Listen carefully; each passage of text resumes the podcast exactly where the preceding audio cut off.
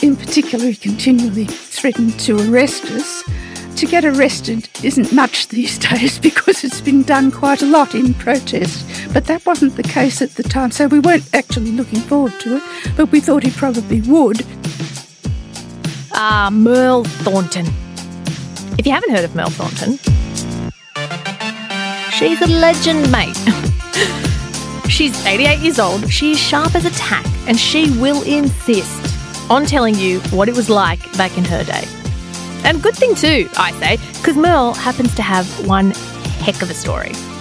In today's episode, we're going to tell you that story. And we're going to reflect on the last 50 odd years or so for the women of Australia the good, the bad, and the yet to happen.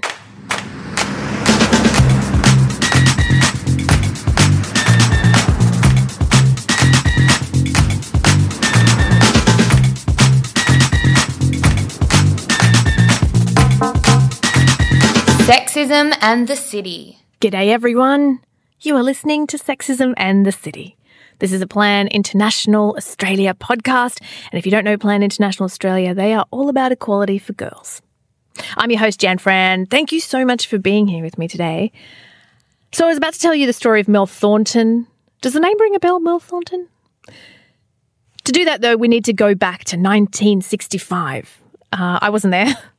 Mel was, however the social life was very much impoverished for women because they were not really able to join in public social life as individuals. It was okay if there was a, male tagging along, a chaperone in effect, but women were very importantly confined to the household where they were expected to have some authority about things like the colour of the kitchen, you know.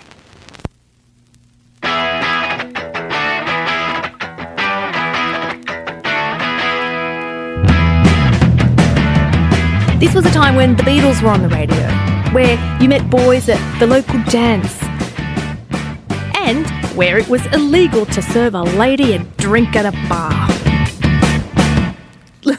Let me say that one again. In 1965, it was illegal to serve a gal a drink in a public bar in Queensland. The bar at the time was a very important social place for men what happened in the bar was not necessarily by prior arrangement. Uh, it wasn't a meeting in that sense. You would run into people in the pub, and some of them would be people that you didn't know well. And there was a, a good exchange, a sort of open exchange between people, a kind of social activity that actually wasn't available to women at all, unless they would need to be uh, chaperoned or to have some suitable male around who would be an excuse for speaking to another man, as it were, because it wasn't uh, wasn't improper. Uh, different world. A different world indeed. Now that world changed when two ladies walked into a bar. I know it sounds like the start of a terrible joke, doesn't it? Two ladies walked into a bar that happened. It was the Regatta Hotel in Brisbane, to be exact. Now, those two ladies were Merle Thornton and Rosalie Bognor.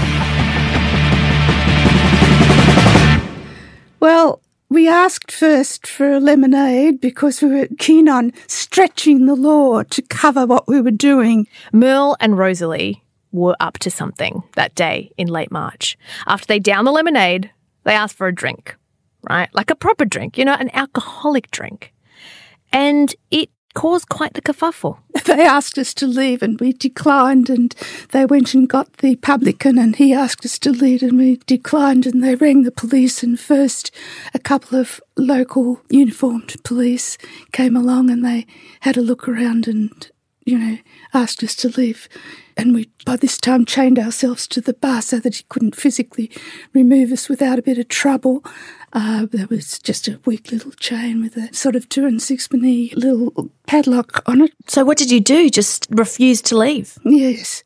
And they had to would have had to manhandle us to get it outside, and that, that was another kind of step that they were trying to avoid taking. We just said no, we weren't going.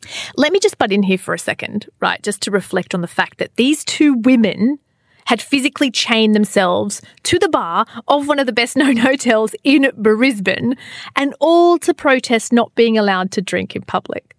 I mean, can you imagine Merle and Rosalie just packing their purses that morning. Uh, notebook? Check. Cardigan? Check. Metal chain and padlock? Check, check. I told you, they were up to something. It was actually arranged carefully.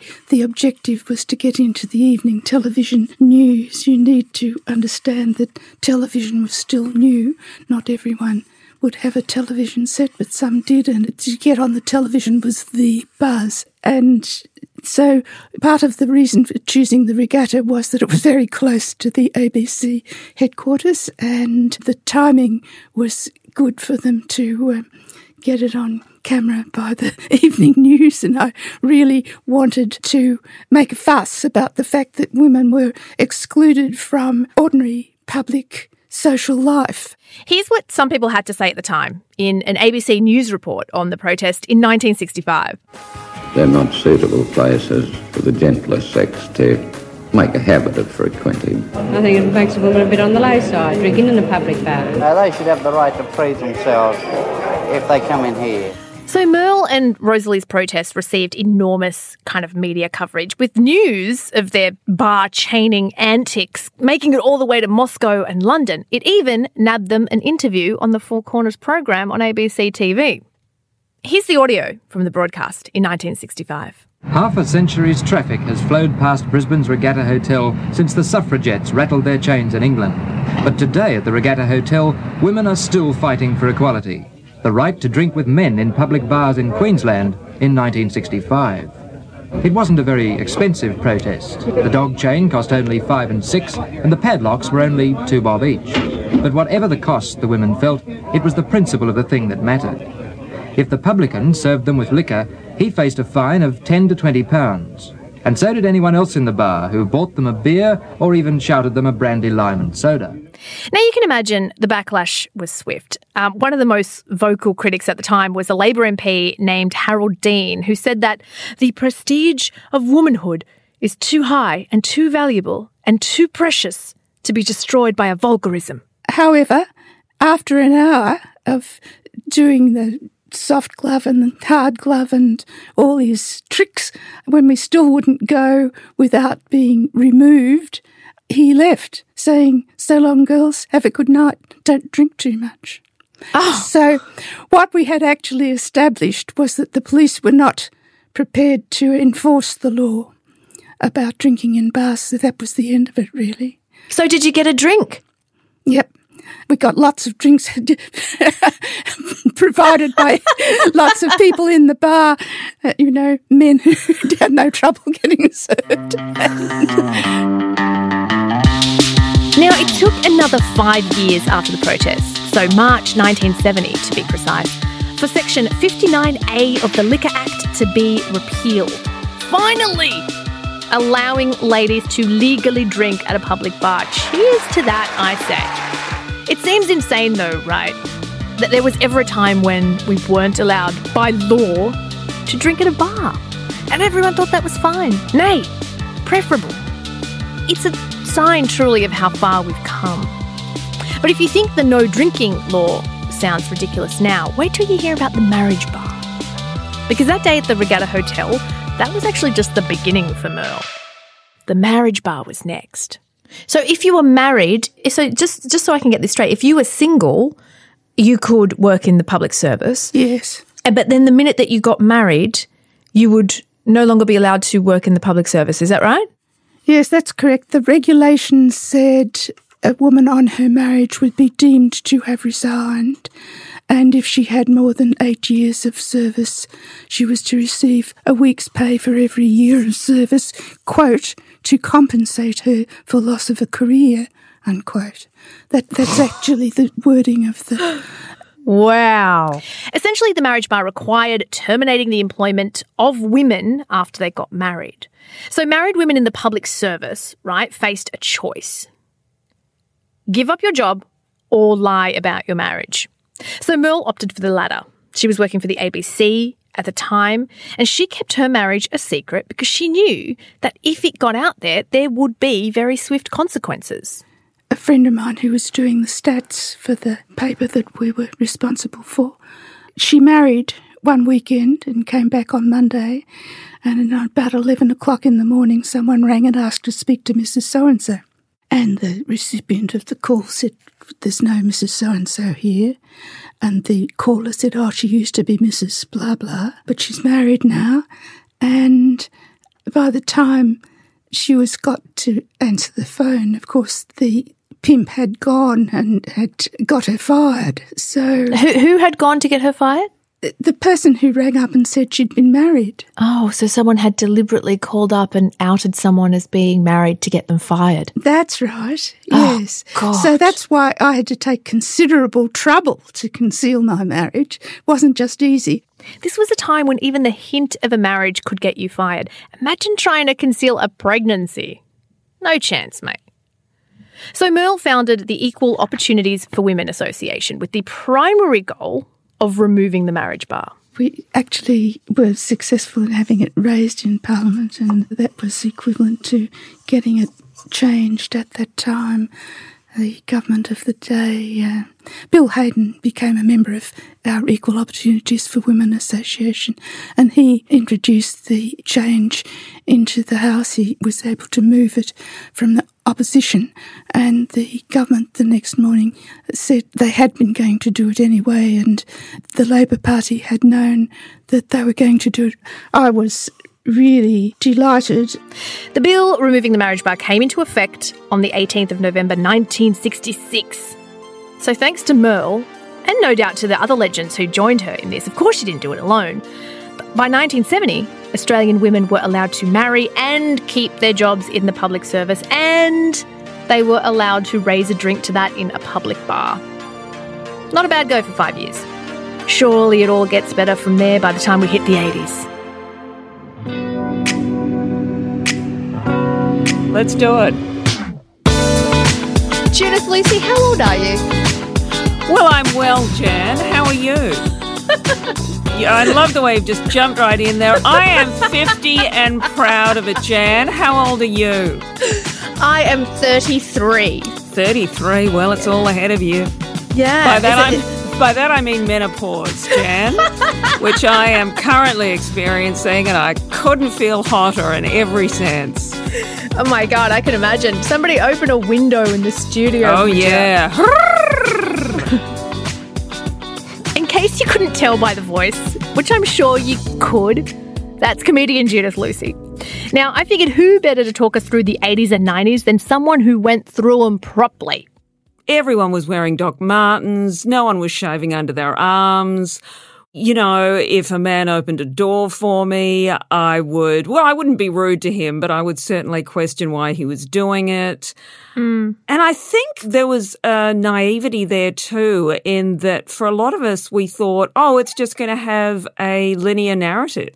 The idea of progress being linear, I think, is an interesting one. So by the time the 80s rolled around, women accounted for just over 35% of the workforce, right? The contraceptive pill had been a thing for almost two decades. It was kind of normalized by then.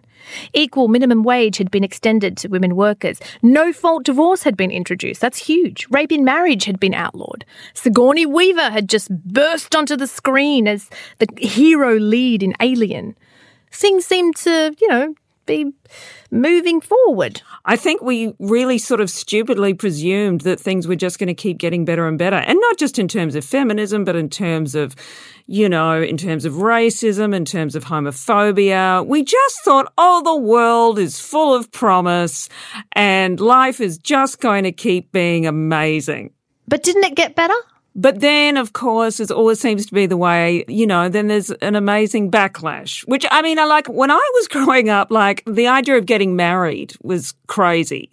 The idea of changing your name, to your husband's name. I knew no one that did that. And then all of a sudden. I know sudden, so many people yeah, who do it. exactly. So I actually wound up having a lunch with a bunch of women. This was this was a few years ago now, but the youngest woman at the table and she was a journalist. We were having this very conversation and she turned to us and she said, "Oh, I thought legally you had to change your name." which which gave the rest of us pause. And I remember also saying it was interesting for me to see the film Alien because for me personally, the film that really blew my mind was Thelma and Louise. I'm assuming you've seen it, Jan. I have. I love it. And how old were you when you saw it? I was probably about 19. Yeah, right. I'm trying to think how old I would have been. I guess, I mean, obviously I saw it when it came out. I can't remember what year that was now, but early 20s, I'm assuming. And I went and I saw it with my best friend. It's the first film I've ever gone back to the cinema and seen again, um, almost immediately. And it was mind blowing to see a film that was about two women, two friends, two female friends who loved each other. And I was only just thinking about this the other day how my God, my 20s were a bumper decade when it came to just having men wank at me and being abused from car windows. And just to see those women, I can't tell you how my best friend and I just walked out of that cinema Yeah. and felt that, you know, we could do anything.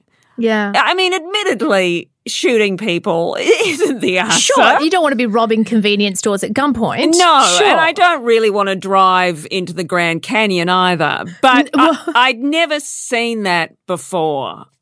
And Yeah. you know how many films had men my age already seen with guys just doing whatever the hell they wanted and, you know, robbing stores or shooting things up or or whatever, you know, thinking that they Yeah. could do whatever they wanted. And this was the first time I'd seen women doing that and women who I liked and women who I could relate to. And hang on a minute, it was a Hollywood movie? Yeah.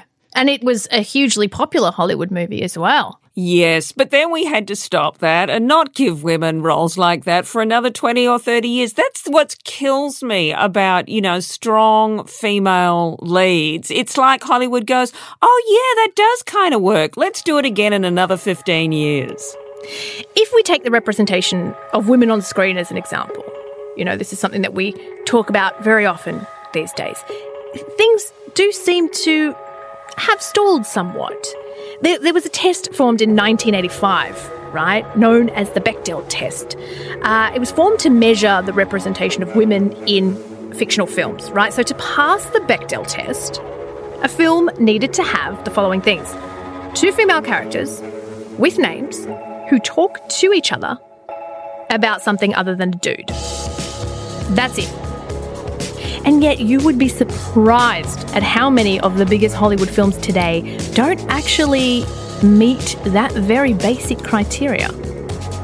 And I do feel, you know, like we are living in this moment, like I said, where we are having these conversations about representation more and more, and where certain voices are being elevated. And we're looking back at the past with a bit of a gendered lens and looking at what worked and what didn't, and why and how it can be improved. Before I came here, I was on the tram and I was listening to the podcast Slow Burn, and it's all about Bill Clinton and Monica Lewinsky. And I suppose it's hard for me not to talk about the incredible shift that I think there's just been in the last year or so with the whole Me Too movement and how now it's, it, you know, we are kind of going back and looking at stuff like Bill Clinton and we are just reevaluating all of that. And I think that this shift that we're currently experiencing is probably the biggest I've seen in my lifetime. Wow, that's a big call. You're talking about the Me Too movement?